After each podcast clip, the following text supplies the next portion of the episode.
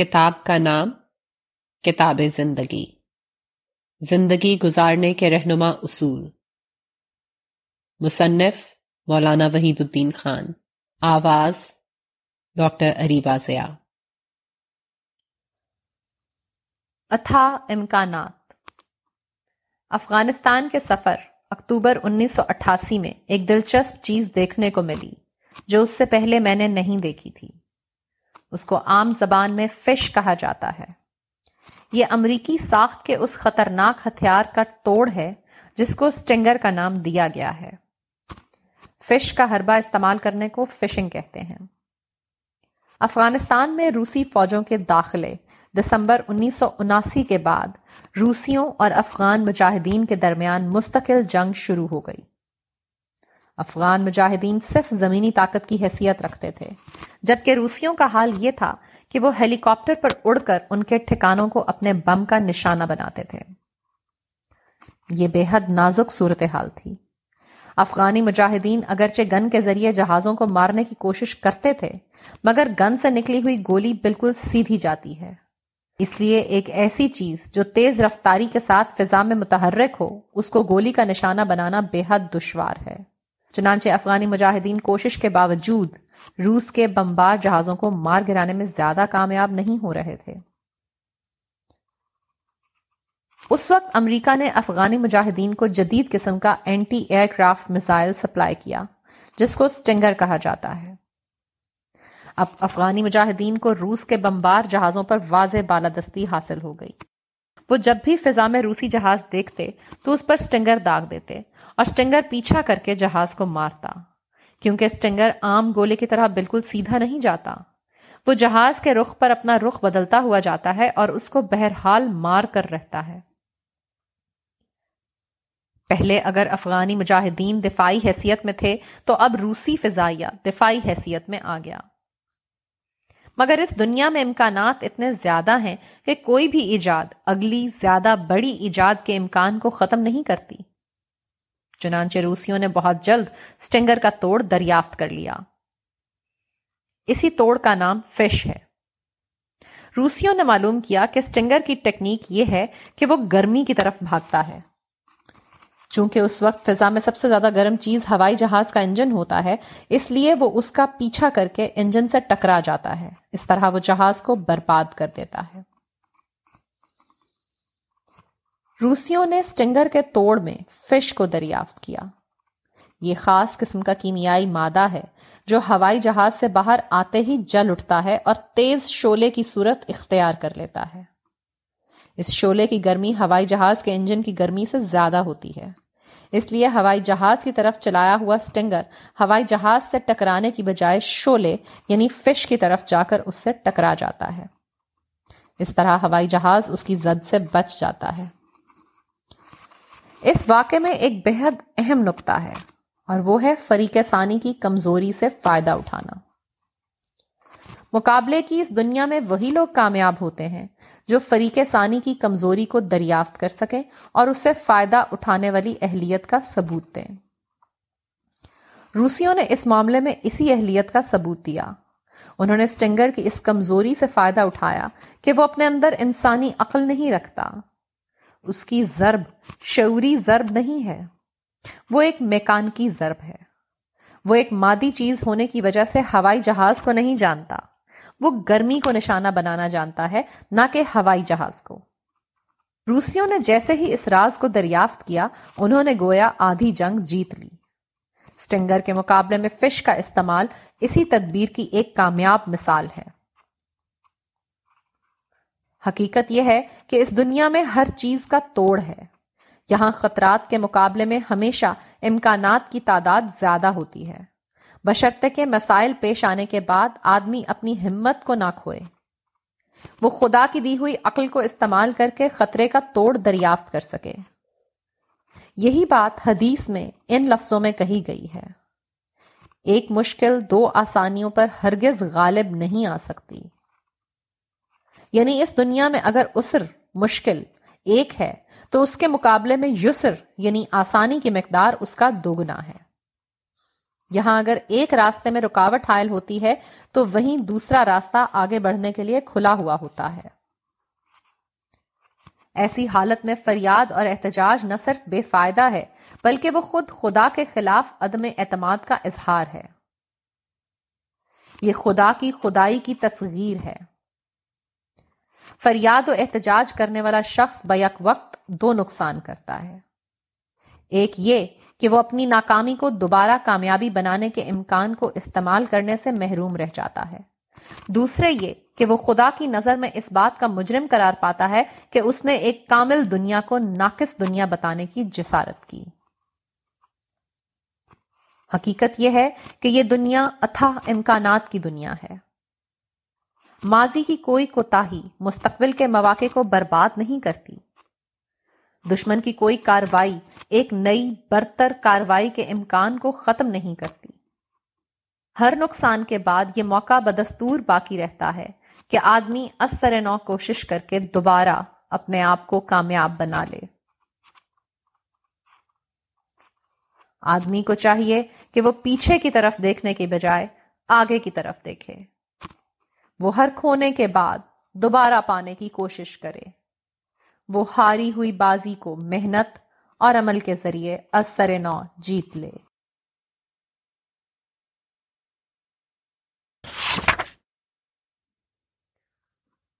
نمونے کی اقلیت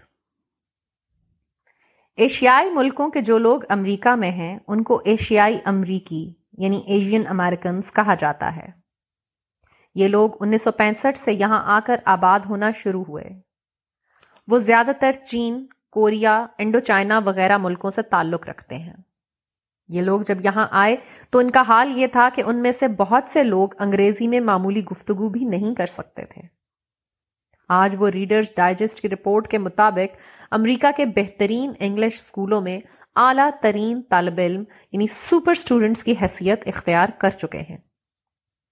ان کی تعداد اگرچہ مجموعی آبادی میں صرف دو فیصد ہے مگر مختلف امریکی اداروں میں انہوں نے بیس فیصد تک جگہ لینے میں کامیابی حاصل کر لی ہے وہ ہر جگہ زیادہ لائق یعنی اوور کوالیفائڈ ثابت ہو رہے ہیں اس صورتحال نے امریکی دماغوں کو سوچنے پر مجبور کر دیا چنانچہ اس پر باقاعدہ ریسرچ کی گئی اس ریسرچ کی رپورٹ مختلف امریکی اور غیر امریکی جرائد میں شائع ہوئی ہے چند حوالے یہ ہیں number one New York Times New York August three nineteen eighty six number two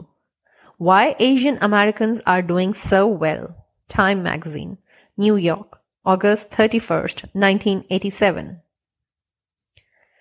number three why Asian American students excel Reader's Digest August nineteen eighty seven Number 4. Why Asians Succeed in America. Span Monthly. December 1987. Number 5. Among the top 6 science students of the United States.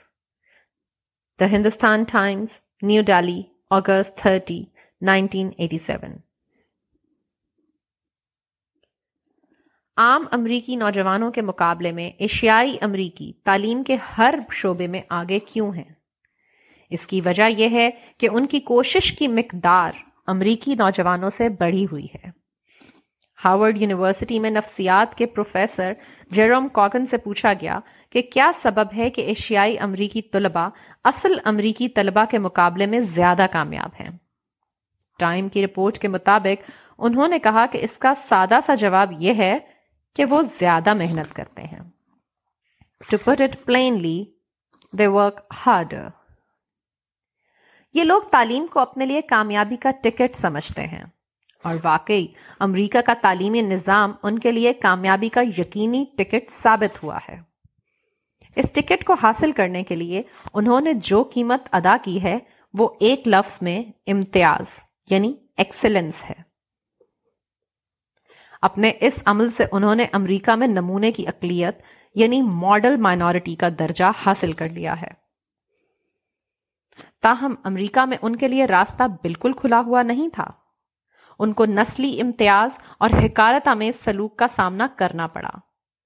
امریکی نوجوان ان کا مذاق اڑاتے اور ان کو زرد خطرہ یعنی یلو پیرل کہتے حتیٰ کہ جسمانی طور پر مارنے پیٹنے کے واقعات بھی ہوتے رہے مگر ایشیائی امریکنوں نے اس کے مقابلے میں کسی بھی قسم کا رد عمل ظاہر نہیں کیا وہ شکایت اور احتجاج کے طریقے سے مکمل پرہیز کرتے رہے اس کے جواب میں انہوں نے جو کچھ کیا وہ صرف یہ تھا کہ انہوں نے اپنی محنت کی بقدار بڑھا دی ان کے والدین نے ان کے جذبات کو جوابی اشتعال سے بچایا اور اس کو جوابی محنت کے رخ پر ڈال دیا ایشیائی خاندانوں میں تعلیم ایک قسم کا کابوس یعنی ابسن بن کر چھا گئی ایشیائی امریکیوں کے گھروں کی فضا یہ ہو گئی کہ اگر ان کا لڑکا اسی فیصد نمبر لائے تو وہ کہیں گے کہ پچاسی فیصد کیوں نہیں اور اگر لڑکا پچاسی فیصد نمبر لائے تو اس کا باپ کہے گا کہ تم نبے فیصد بھی تو لا سکتے تھے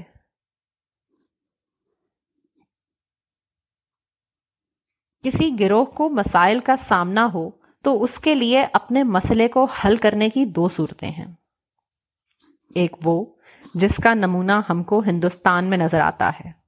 یعنی مطالبہ اور احتجاج اس طریقہ کار پر چلنے میں بیک وقت دو نقصانات ہیں ایک یہ کہ اصل مسئلہ حل ہونے کی بجائے اور پیچیدہ ہو جاتا ہے اس دنیا میں ہر چیز عمل کے ذریعے ملتی ہے نہ کہ مطالبے کے ذریعے اور جو چیز عمل کے ذریعے ملتی ہو اس کو مطالبے کے ذریعے حاصل کرنے کی کوشش کرنا اس کو دور سے دور تر کر دینا ہے دوسری بات یہ کہ ایسا گروہ دوسروں کی نظر میں بے عزت ہو جاتا ہے مطالبہ اور احتجاج کا مطلب اپنے مسائل کا بوجھ دوسروں کے اوپر ڈالنا ہے اور کون ہے جو اپنے مسائل کا بوجھ دوسروں کے اوپر ڈالنے کے بعد دوسروں کی نظر میں حقیر اور بے عزت نہ ہو جائے اس کے برعکس مثال امریکہ کے ایشیائی امریکی گروہ کی ہے انہوں نے اپنے مسئلے کا حل یہ دریافت کیا کہ وہ اس کی ساری ذمہ داری خود قبول کریں وہ اشتعال کے باوجود مشتعل نہ ہوں اور آخری حد تک پرامن رہتے ہوئے دوسروں سے زیادہ محنت کریں ان کا تجربہ بتاتا ہے کہ اس طرح عمل کرنے کے نتیجے میں ان کا مسئلہ مکمل طور پر حل ہو گیا بلکہ انہوں نے اپنے عددی تناسب سے زیادہ بڑا حصہ اپنے لیے پا لیا منفی رویہ اختیار کرنا گویا اپنے مسئلے کا بوجھ دوسرے کے سر پر ڈالنا ہے اور مثبت رویے کا مطلب اپنے مسئلے کی ذمہ داری خود قبول کرنا اس لیے مثبت رویہ اختیار کرنے کا مزید فائدہ یہ ہوتا ہے کہ ایسے لوگ سماج میں کوئی پیچیدگی پیدا کرنے کا سبب نہیں بنتے چنانچہ ایشیائی امریکنوں نے جب مثبت انداز سے اپنے مسئلے کو حل کرنے کی راہ نکالی تو وہ امریکی سماج میں مزید فائدوں کو ظہور میں لانے کا ذریعہ بن گئے اول یہ کہ انہوں نے امریکی نوجوانوں کے درمیان مقابلے اور مسابقت کی فضا پیدا کی وہ امریکی نوجوان جو اپنے آپ کو محفوظ سمجھ کر محنت میں کمی کرنے لگے تھے ان کے اندر یہ جذبہ ابھر آیا کہ اگر انہیں زندہ رہنا ہے اور ترقی کرنا ہے تو ان کو بھی ایشیائیوں کی طرح زیادہ محنت کرنی پڑے گی ٹائم کی رپورٹ کے مطابق خود امریکی دانشوروں کو اعتراف کرنا پڑا کہ ایشیائی امریکیوں نے ہمارے نوجوانوں کی سستی کو ختم کر کے ان کو سر نو چست بنا دیا ہے ہمارے سماج میں ان کی موجودگی ہمارے لیے ایک عظیم رحمت ہے Their presence is going to be a great blessing for society page 53 Span December 1987 کی رپورٹ کے مطابق نیو یارک کے ایک درمیانی عمر کے آدمی نے کہا کہ ایشیائی امریکیوں کے لیے خدا کا شکریہ وہ ہمارے اسکولوں میں دوبارہ معیار کو واپس لا رہے ہیں Asians they are bring back standard to our schools page thirty two ایشیائی امریکی گروہ کو دوسرا فائدہ یہ ملا کہ جب انہوں نے معاشی عزت حاصل کی تو ان کی تہذیب بھی لوگوں کی نظر میں باعزت بن گئی ان کی قومی روایات امریکیوں کی نظر میں محترم بن گئیں یہ ایشیائی امریکی لوگ کنفیوشش کو اپنا مذہبی پیشوا مانتے ہیں جب ایشیائی امریکیوں کی ایک قابل تعریف خصوصیت امریکہ والوں کے سامنے آئی تو انہوں نے ان کی اس خصوصیت کو ان کے قومی بزرگ کنفیوشش سے جوڑ دیا ایشیائی امریکیوں کے ممتاز عمل نے امریکیوں کی نظر میں ان کے مذہب اور ان کی تہذیب کو قابل توجہ بنا دیا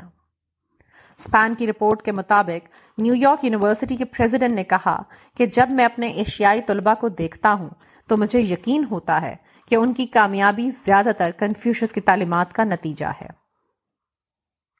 When I look at our Asian American students, I am certain that much of their success is due to, due to Confucianism.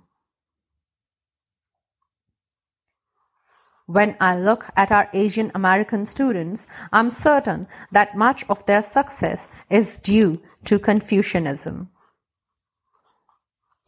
ایشیائی مہاجرین کا مقابلہ جہاں عام امریکیوں سے پیش آتا ہے وہ ان کے مقابلے میں زیادہ لائق یعنی اوور کوالیفائڈ ثابت ہوتے ہیں اس طرح وہ عام امریکیوں کے لیے ایک مہمیز یا چیلنج بن گئے ہیں وہ امریکی نوجوانوں میں محنت کا نیا جذبہ ابھارنے کا ذریعہ ثابت ہو رہے ہیں ایشیائی مہاجرین نے مثبت طور پر اپنا ذاتی مسئلہ حل کیا تھا اس کا نتیجہ یہ ہوا کہ امریکی سماج کا اپنا مسئلہ بھی حل ہو گیا ایشیائی مہاجرین نے امریکہ میں صرف ایک نسل کے اندر وہ کامیابی حاصل کی ہے جس کو عام طور پر لوگ تین نسلوں میں حاصل کرتے ہیں ان کی اس غیر معمولی کامیابی نے امریکہ میں ایک نئی اصطلاح پیدا کی ہے جس کو ایشیائی اخلاقیات عمل یعنی ایشین ورک ایتھکس کہا جاتا ہے اب وہاں کہا جانے لگا ہے کہ اگر اعلیٰ ترقی حاصل کرنا ہے تو ایشیائی اخلاقیات عمل کو اختیار کرو یہی دروازہ ہندوستانی مسلمانوں کے لیے بھی زیادہ بڑے پیمانے پر کھلا ہوا ہے مسلمان اگر ان قومی جھگڑوں کو چھوڑ دیں جن میں ان کے ستی لیڈروں نے انہیں بے فائدہ طور پر الجھا رکھا ہے اور وہ اسلام کے دیے ہوئے ابدی اصولوں پر اپنی زندگی کی مثبت تعمیر شروع کر دیں تو اس ملک میں وہ ایک نئے انقلاب کا ذریعہ بن سکتے ہیں اس طرح مسلمان نہ صرف اپنا مسئلہ حل کریں گے بلکہ وہ اس ملک کو ایک نیا معیار دیں گے جس کو ایک لفظ میں مسلم ورک ایتھکس یعنی مسلم اخلاقیات عمل کہا جا سکتا ہے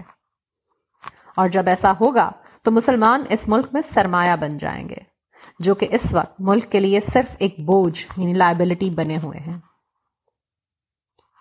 ہندوستان کے مسلمان ابھی تک تہذیبی تشخص یعنی کلچرل آئیڈینٹی حاصل کرنے کے لیے مطالباتی تحریکیں چلانے میں مشغول رہے ہیں میرے نزدیک اس قسم کی تمام کوششیں سراسر بے فائدہ ہیں کیونکہ تہذیبی تشخص اپنی داخلی قوت سے قائم ہوتا ہے وہ مطالبہ کر کے حاصل نہیں کیا جاتا زیادہ صحیح بات یہ ہے کہ مسلمان اخلاقی تشخص کو اپنا نشانہ بنائیں وہ اسلامی اخلاق اختیار کرنے کو اپنا نشان امتیاز قرار دیں مسلمان اگر اخلاقی حیثیت سے اپنا تشخص قائم کر سکیں تو وہ تہذیبی حیثیت سے بھی اپنے آپ اپنا تشخص پا لیں گے جس کے لیے وہ بے فائدہ طور پر مطالباتی مہم چلانے میں مشغول ہیں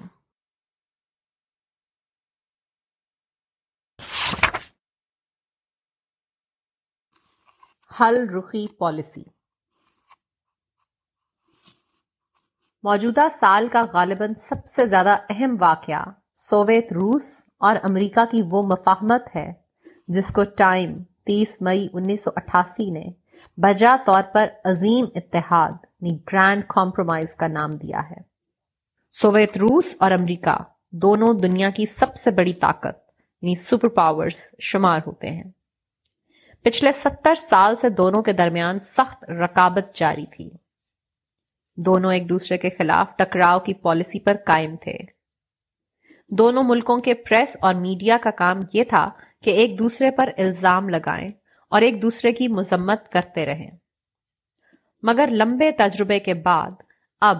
دونوں ٹکراؤ کی بجائے صلح کی باتیں کر رہے ہیں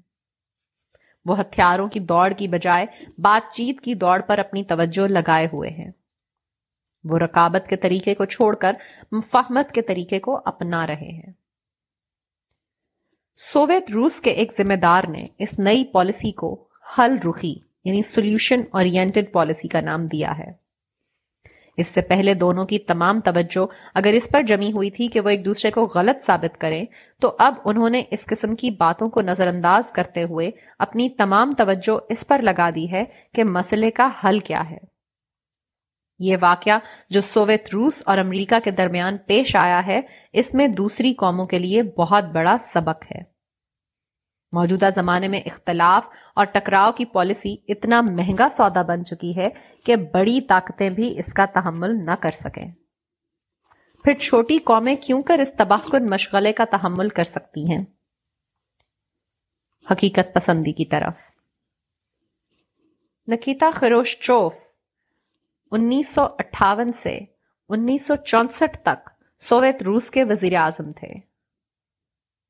انہوں نے سرمایہ دار دنیا کو خطاب کرتے ہوئے اپنا مشہور جملہ ہندوستان ٹائمز اٹھائیس جون انیس سو اٹھاسی کہا تھا کہ ہم تم کو دفن کر دیں گے اسی طرح امریکہ کے پریزیڈنٹ رونلڈ ریگن نے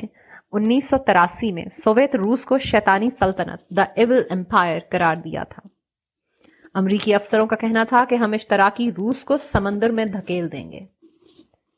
مگر اشتراکی انقلاب کے ستر سال بعد انیس سو اٹھاسی میں آخر کار دونوں ملکوں کو اپنا ذہن بدلنا پڑا روس کے لیڈروں نے گفت و شنید کے لیے امریکہ جانا شروع کیا رونلڈ ریگن نے خود ماسکو کا دورہ اٹھائیس جون تا دو جولائی انیس سو اٹھاسی کیا جس کو وہ اس سے پہلے از امکان سمجھتے تھے دورے سے پہلے واشنگٹن ہندوستان ٹائمز 26 مئی 1988 میں انہوں نے کہا کہ ماسکو کے ساتھ امریکہ کا تعلق حقیقت پسندی کے تحت قائم ہونا چاہیے U S relation with Moscow must be guided by realism چالیس سال سے دونوں ملکوں کے درمیان ہتھیاروں کی دوڑ یعنی آرمز ریس جاری تھی دونوں ملک ایک دوسرے کو برباد کرنے کے لیے تاریخ کے خطرناک ترین ہتھیار بنانے میں مشغول تھے مگر آج وہ اپنے بنائے ہوئے ہتھیاروں پر خود ہی پابندی لگا رہے ہیں حتیٰ کہ اس کو ضائع کر رہے ہیں ٹائمز آف انڈیا تین اگست انیس سو اٹھاسی سیکشن دو صفحہ ایک پر ایک خبر ہے جس کی سرخی یہ ہے U S S R destroys four missile Soviet روس اپنے چار میزائل برباد کرتا ہے خبر میں بتایا گیا ہے کہ دو اگست انیس سو اٹھاسی کو سوویت روس نے سیوزک میں چار چھوٹی رینج کے missile O T R twenty two برباد کر دیے یہ واقعہ مختلف ملکوں کے مشاہدین کی موجودگی میں ہوا جن میں ہندوستان اور امریکہ کے مشاہدین بھی شامل تھے میزائل کے خاتمے کا یہ عمل اس معاہدے کے تحت کیا گیا ہے جو ریگن اور گورباشوف کے درمیان ہوا ہے معاہدے کے تحت سوویت روس اگلے تین سال میں اپنے ایک ہزار سات سو باون میزائل کو ضائع کرے گا جن کی رینج پانچ سو کلومیٹر سے لے کر پانچ ہزار پانچ سو کلومیٹر تک ہے امریکہ حسب معاہدہ اپنے اسی قسم کے آٹھ سو انسٹھ میزائلوں کو ضائع کرے گا روس اور امریکہ کی پالیسی میں اس ڈرامائی تبدیلی کا راز یہ ہے کہ ہتھیار سازی اور عسکری فقیت حاصل کرنے کی کوشش میں دونوں ملکوں کی ترقی رک گئی ایک دوسرے کے خلاف ہتھیاروں کی دوڑ اور ایک دوسرے کے خلاف مذمت رخی پالیسی یعنی بلیم اورینٹڈ پالیسی میں نصف صدی کی مدت گزارنے کے بعد ان پر کھلا کہ اس منفی طریقہ کار سے وہ کسی بھی قسم کا کوئی فائدہ حاصل نہ کر سکے جبکہ دوسرے کی کاٹ کی کوشش میں دونوں نے خود اپنے آپ کو تباہی کے کنارے پر پہنچا دیا چنانچہ اب انہوں نے سابقہ پالیسی کو ترک کر کے حل رخی یعنی سولوشن کو اختیار کرنے کا فیصلہ کیا ہے امریکہ اور روس امریکہ نے اپنی ساری طاقت جنگی مشین تیار کرنے میں لگا دی نتیجہ یہ ہوا کہ وہ اقتصادی میدان میں خود اپنے مفتوحہ ملک جاپان سے بھی پیچھے ہو گیا امریکہ آج سب سے بڑا قرض دار ملک ہے اس کے اوپر چار سو بلین ڈالر کا خارجی ہے جبکہ جاپان آج سب سے بڑا دائن ملک ہے اس نے دنیا کو دو سو چالیس بلین ڈالر قرض دے رکھا ہے امریکی ڈالر جو پچھلی نصف صدی سے اقتصادی دنیا کا شہنشاہ بنا ہوا تھا اس کی یہ حیثیت بری طرح ہو گئی حتیٰ کہ کہ یہ سوال اٹھایا جانے لگا کیا امریکہ اپنی بڑی طاقت کی حیثیت یعنی سپر پاور سٹیٹس کو برقرار رکھ سکتا ہے تفصیل کے لیے ٹائم چار جولائی انیس سو اٹھاسی ڈاکٹر ہینری کسنجر نے ایک انٹرویو ٹائمز آف انڈیا نو اگست انیس سو اٹھاسی میں کہا کہ نئی بنیادی حقیقت یہ ہے کہ عالمی سطح پر کچھ نئی طاقتیں ابھری ہیں مثلا چین اور ہندوستان جاپان دن بدن زیادہ سے زیادہ طاقتور ہوتا جا رہا ہے ایسی حالت میں امریکہ کو دوسرے ملکوں کو نظر انداز کرنے کی پالیسی کو چھوڑنا پڑے گا امریکہ کے لیے ضروری ہے کہ وہ نئے طاقتی مراکز کے ساتھ موافقت کرے U S will have to adjust with new power centres انیسویں آل سوویت پارٹی کانفرنس جون انیس سو اٹھاسی کے آخری ہفتے میں ماسکو میں ہوئی جس میں پورے ملک سے پانچ ہزار ڈیلیگیٹ شریک ہوئے اس موقع پر روسی وزیر اعظم گوربچوف نے ساڑھے تین گھنٹے کی تقریر کی اس طویل تقریر میں انہوں نے نہایت شدت کے ساتھ خود تنقیدی یعنی سیلف کریٹیسم کی وکالت کی ان کی اس تقریر کا ملحظ متن ٹائمز آف انڈیا انتیس جون انیس سو اٹھاسی صفحہ گیارہ پر دیکھا جا سکتا ہے مسٹر کوانٹن پیل ایک اخبار نویس کی حیثیت سے خود ماسکو کی اس کانفرنس میں شریک تھے انہوں نے روسی لیڈروں کی تقریریں سنی اور ان سے ملاقاتیں کی انہوں نے روسی وزیر اعظم مسٹر گوربچوف کی ساڑھے تین گھنٹے کی تقریر کا خلاصہ ان لفظوں میں بیان کیا ہے party would have to rinse its role endowments and economy of the country power and would have to be curbed science and initiative given the head of the Soviet Union rest of the world be a پیغام بظاہر بالکل سادہ تھا party کو انتظامیہ اور اقتصادیات اور ملک کے اوپر اپنے سخت کنٹرول کو چھوڑنا ہوگا طاقت اور استحقاق پر پابندی لگانی ہوگی سائنس اور محرک کو آگے بڑھانا ہوگا اگر سوویت یونین کو بکیا دنیا کا مقابلہ کرنا ہے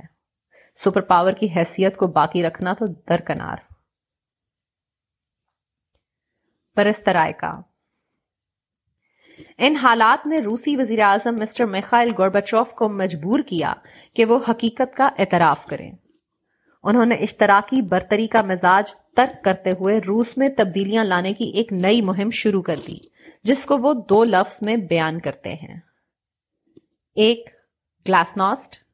یہ ایک روسی لفظ ہے جس کے معنی کشادگی یعنی اوپن دوسرا پیرسٹر اس کا مطلب روسی زبان میں تنظیم نو یعنی ری سٹرکچرنگ ہوتا ہے کے نام سے مسٹر گورباچوف کی ایک کتاب بھی شائع ہوئی ہے جس کا نام انگریزی میں اس طرح سے ہے perestroika new thinking for our country and the world اس تحریک کے تحت روس کے سابق اشتراکی ڈھانچے میں انقلابی تبدیلیاں لائی جا رہی ہیں اس میں مذہبی آزادی سے لے کر اپنے روایتی دشمن امریکہ کے ساتھ دوستانہ تعلقات تک شامل ہیں اس سلسلے میں نہایت سبق آموز رپورٹیں اخبارات میں شائع ہوئی ہیں ان میں سے ایک رپورٹ وہ ہے جو لاس اینجلس اور واشنگٹن پوسٹ نیوز سروس کے تحت اخبارات میں آئی ہے ہندوستان ٹائمز سولہ جنوری انیس سو اٹھاسی نے اس کو مسٹر رائے گٹمین کے نام سے شائع کیا ہے اس کا عنوان حسب ذیل ہے Kremlin White House now realistic page twenty report میں بتایا گیا ہے کہ حالیہ واقعات کے بعد روس اور امریکہ کے تعلقات میں ایک تاریخی تغیر ہسٹورک یعنی شفٹ آیا ہے دونوں ملکوں میں نئی سوچ یعنی نیو تھنکنگ پیدا ہوئی ہے کرملن اور وائٹ ہاؤس دونوں ایک دوسرے کے معاملے میں حقیقت پسند بن رہے ہیں یہ رپورٹ ہم یہاں علیحدہ صفحے پر نقل کر رہے ہیں روس کے ڈپٹی وزیر خارجہ الیگزینڈر بیسمرتھنک نے جو اپنے ملک کے سفیر کی حیثیت سے بارہ سال تک امریکہ میں رہ چکے ہیں انہوں نے نیوز ڈے کو انٹرویو دیتے ہوئے کہا کہ دونوں ملکوں میں نئی سوچ پیدا ہوئی ہے دونوں کے تعلقات میں ڈرامائی تبدیلی اور تاریخی فرق آ رہا ہے امریکی ذمہ دار اس سے پہلے کہا کرتے تھے کہ ہم کمیونزم کے پھیلاؤ کو روک دیں گے ہم ان کو سمندر میں غرق کر دیں گے مگر اب انہوں نے جان لیا ہے کہ یہ ناممکن ہے اس سے پہلے دونوں ملک ایک دوسرے کی مذمت کرنے اور ایک دوسرے کی کاٹ کرنے میں لگے رہتے تھے مگر یہ پالیسی سراسر بے فائدہ رہی اب دونوں طرف کے لوگ حقیقت پسند بن رہے ہیں اب ہماری ٹیم اور ان کی ٹیم دونوں حل رخی ذہن رکھنے والے ہیں that team and our team are solution اور مقاصد اور نشانے کیا ہیں اس کی وضاحت مسٹر گوربا چوف نے مخصوص اشتراکی زبان میں اس طرح کی ہے اور زیادہ جمہوریت اور زیادہ سوشلزم محنت کش انسان کے لیے اور زیادہ بہتر زندگی قوم کے لیے اور زیادہ عظمت و رفت اور ثروت مگر حقیقت یہ ہے کہ پریسٹ کا سوشلزم سے واپسی ہے نہ کہ سوشلزم کی طرف اگلا قدم کیونکہ مارکس اور لینن کی تشریح کے مطابق سوشلزم کی ترقی سرمایہ داری کی موت پر ہونے والی تھی سوشلزم کی ہر پیش قدمی سرمایہ دارانہ نظام کی پسپائی کے ہم مانی تھی مگر آج سوویت یونین سوویت روس گوربچوف کی قیادت میں سرمایہ دارانہ نظام سے مفاہمت کر رہا ہے بلکہ وہ اس کی قدروں کو اپنے یہاں رائج کرنے میں ترقی اور خوشحالی کا خواب دیکھ رہا ہے پیرسٹ رائے کا سوشلزم کے اصولوں کی صداقت کا ثبوت نہیں ہے وہ اس بات کا ثبوت ہے کہ اس دنیا میں کامیابی حقیقتوں کے اعتراف کے بغیر ممکن نہیں ریگن کے الفاظ میں اس زمین پر ہمیں تمام اچھے اور برے لوگوں کے ساتھ رہنا ہے حقیقت پسندی اور مفاہمت ہی اس دنیا میں ترقی اور کامیابی کا راز ہے نتیجہ بحث روس اور امریکہ کے تعلقات میں یہ تبدیلی بلا شبہ ایک نہایت اہم واقعہ ہے جدید تاریخ کے اس واقعے میں بہت بڑا سبق ہے یہ واقعہ واضح طور پر بتاتا ہے کہ موجودہ زمانے میں ٹکراؤ کی پالیسی آخری حد تک اپنی اہمیت کھو چکی ہے اپنے حریف پر الزام لگانا اس کی کاٹ میں لگے رہنا اس کے ساتھ مقابلہ آرائی کرنا روس اور امریکہ جیسی طاقتوں کے لیے بھی سراسر بے فائدہ ہے کجا کے دوسری کمزور قومیں اس قسم کی منفی پالیسی اختیار کر کے کسی واقعی نتیجے کی امید کر سکیں خوف فرد کا معاملہ ہو یا قوم کا معاملہ دونوں کے لیے مسئلے کا حل اسی طریقے کار میں ہے اس دنیا میں مندی یہ ہے کہ آدمی دوسرے کی تخریب کرنے کی بجائے اپنی تعمیر میں لگ جائے مسئلے کو لے کر اس کے نام پر چیخو پکار کرنا یا حریف کے مقابلے میں لڑائی چھیڑنا صرف اپنے وقت اور قوت کو ضائع کرنا ہے اس کے سوا اس کا اور کوئی انجام نہیں ایک لفظ میں یہ کہا جا سکتا ہے کہ ترقی اور کامیابی کا راز حل رخی یعنی سولوشن اورینٹڈ پالیسی میں ہے نہ کہ مذمت رخی یعنی بلیم پالیسی میں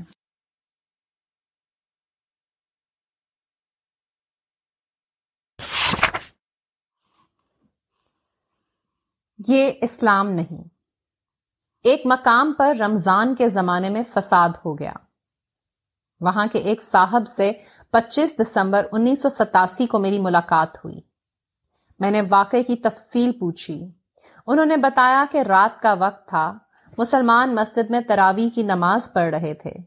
اتنے میں سڑک سے شور و سنائی دیا معلوم ہوا کہ دوسری قوم کے لوگوں کی شادی پارٹی گزر رہی ہے اور جگہ جگہ رک کر گاتی بجاتی ہے اس وقت مسجد سے نکل کر کچھ مسلمان سڑک پر آئے اور جلوس والوں سے کہا کہ آپ لوگ یہاں شور نہ کریں کیونکہ مسجد کے اندر ہماری نماز ہو رہی ہے مگر وہ لوگ نہیں مانے اس پر تکرار ہوئی یہاں تک کہ بڑھتے بڑھتے فساد ہو گیا میں نے کہا کہ یہ تو آپ لوگوں کا طریقہ ہے اب میں آپ کو بتاتا ہوں کہ اس معاملے میں رسول اللہ صلی اللہ علیہ وآلہ وسلم کا طریقہ کیا تھا میں نے کہا کہ آپ جانتے ہیں کہ ابتدائی زمانے میں مکے پر اور بیت اللہ پر مشرقین کا قبضہ تھا وہ لوگ رسول اللہ کو اور آپ کے ساتھیوں کو طرح طرح سے ستاتے تھے اسی میں سے ایک یہ تھا کہ رسول اللہ صلی اللہ علیہ وآلہ وسلم اور آپ کے اصحاب جب بیت اللہ میں جاتے تو وہ لوگ وہاں آ کر شور و غل کرتے وہ سیٹی بجاتے اور تالیاں پیٹتے اور کہتے کہ یہ ہمارا عبادت کا طریقہ ہے قرآن میں بتایا گیا ہے اور بیت اللہ کے پاس ان کی نماز اس کے سوا کچھ نہ تھی کہ سیٹی بجانا اور تالی پیٹنا تو اب عذاب چکھو اپنے انکار کی وجہ سے سورن فال آیت نمبر پینتیس عیسائیت کی تشریح کے سلسلے میں چند تفسیروں کے حوالے یہ ہیں حضرت عبداللہ بن عمر نے کہا کہ مکہ کے مشرقین اپنے رخسار زمین پر رکھتے اور تالی بجاتے اور سیٹی بجاتے وہ ایسا اس لیے کرتے تھے کہ رسول اللہ صلی اللہ علیہ وآلہ وسلم کی نماز کو گڈ کر دیں اور زہری نے کہا کہ وہ مسلمانوں کا مذاق اڑانے کے لیے ایسا کرتے تھے وہ بیت اللہ کا ننگے طواف کرتے اور وہ انگلیوں میں انگلیاں ڈال کر اس میں سیٹی بجاتے اور تالیاں بجاتے وہ ایسا اس وقت کرتے جبکہ رسول اللہ نماز میں قرآن پڑھتے وہ گڈ کرنا چاہتے تھے یعنی بیت اللہ الحرام میں مشرقین کی عبادت اس کے سوا کچھ نہ تھی کہ وہ سیٹی بجاتے اور تالیاں بجاتے اور یہ دونوں کام وہ اس وقت کرتے جبکہ مسلمان نماز پڑھتے تاکہ ان کی نماز کو گڑبڑ کر دیں حضرت سعید نے کہا کہ قریش طواف کے وقت رسول اللہ صلی اللہ علیہ وآلہ وسلم کے سامنے آتے وہ آپ کا مذاق اڑاتے وہ سیٹی بجاتے اور تالی بجاتے اور مکاتل نے کہا کہ رسول اللہ صلی اللہ علیہ وآلہ وسلم جب مسجد حرام میں نماز پڑھتے تو آپ کے دائیں طرف دو آدمی کھڑے ہو جاتے اور دونوں سیٹی بجاتے اور دو آدمی آپ کے بائیں طرف کھڑے ہو جاتے اور تالیاں بجاتے تاکہ رسول اللہ پر آپ کی نماز کو گڑمڈ کر دیں رسول اللہ صلی اللہ علیہ وسلم مکہ میں تیرہ سال تک رہے وہاں مسلسل آپ کے ساتھ وہ سلوک کیا جاتا رہا جس کا ذکر اوپر کے اقتباسات میں آیا ہے مگر کبھی ایسا نہیں ہوا کہ آپ اس کے خلاف کوئی احتجاج یا کوئی جوابی کاروائی کریں آپ اس قسم کی تمام باتوں پر یک طرفہ طور پر صبر کرتے رہے رسول اللہ صلی اللہ علیہ وسلم کے ساتھ اس زمانے میں اہل ایمان کی ایک تعداد جمع ہو گئی تھی یہ لوگ نہایت بہادر اور جانسار تھے مگر ایک بار بھی ایسا نہیں ہوا مگر ایک بار بھی ایسا نہیں ہوا کہ رسول اللہ صلی اللہ علیہ وسلم اپنے ساتھیوں کو لے کر مشرقوں پر ہجوم کریں یا ان کو شور و غل سے روکنے کے لیے کوئی جوابی عملی کاروائی کریں مشرقوں کے شور و غل پر آپ کا چپ رہنا خوف کے تحت نہیں تھا بلکہ منصوبے کے تحت تھا اس دنیا کا قانون یہ ہے کہ یہاں ایک کام کو کرنے کے لیے دوسرے کام کو چھوڑنا پڑتا ہے آپ خدا کے پیغام کی پیغام رسانی کرنا چاہتے تھے اس لیے آپ نے ضروری سمجھا کہ جھگڑے اور ٹکراؤ والی باتوں سے اپنے آپ کو دور رکھیں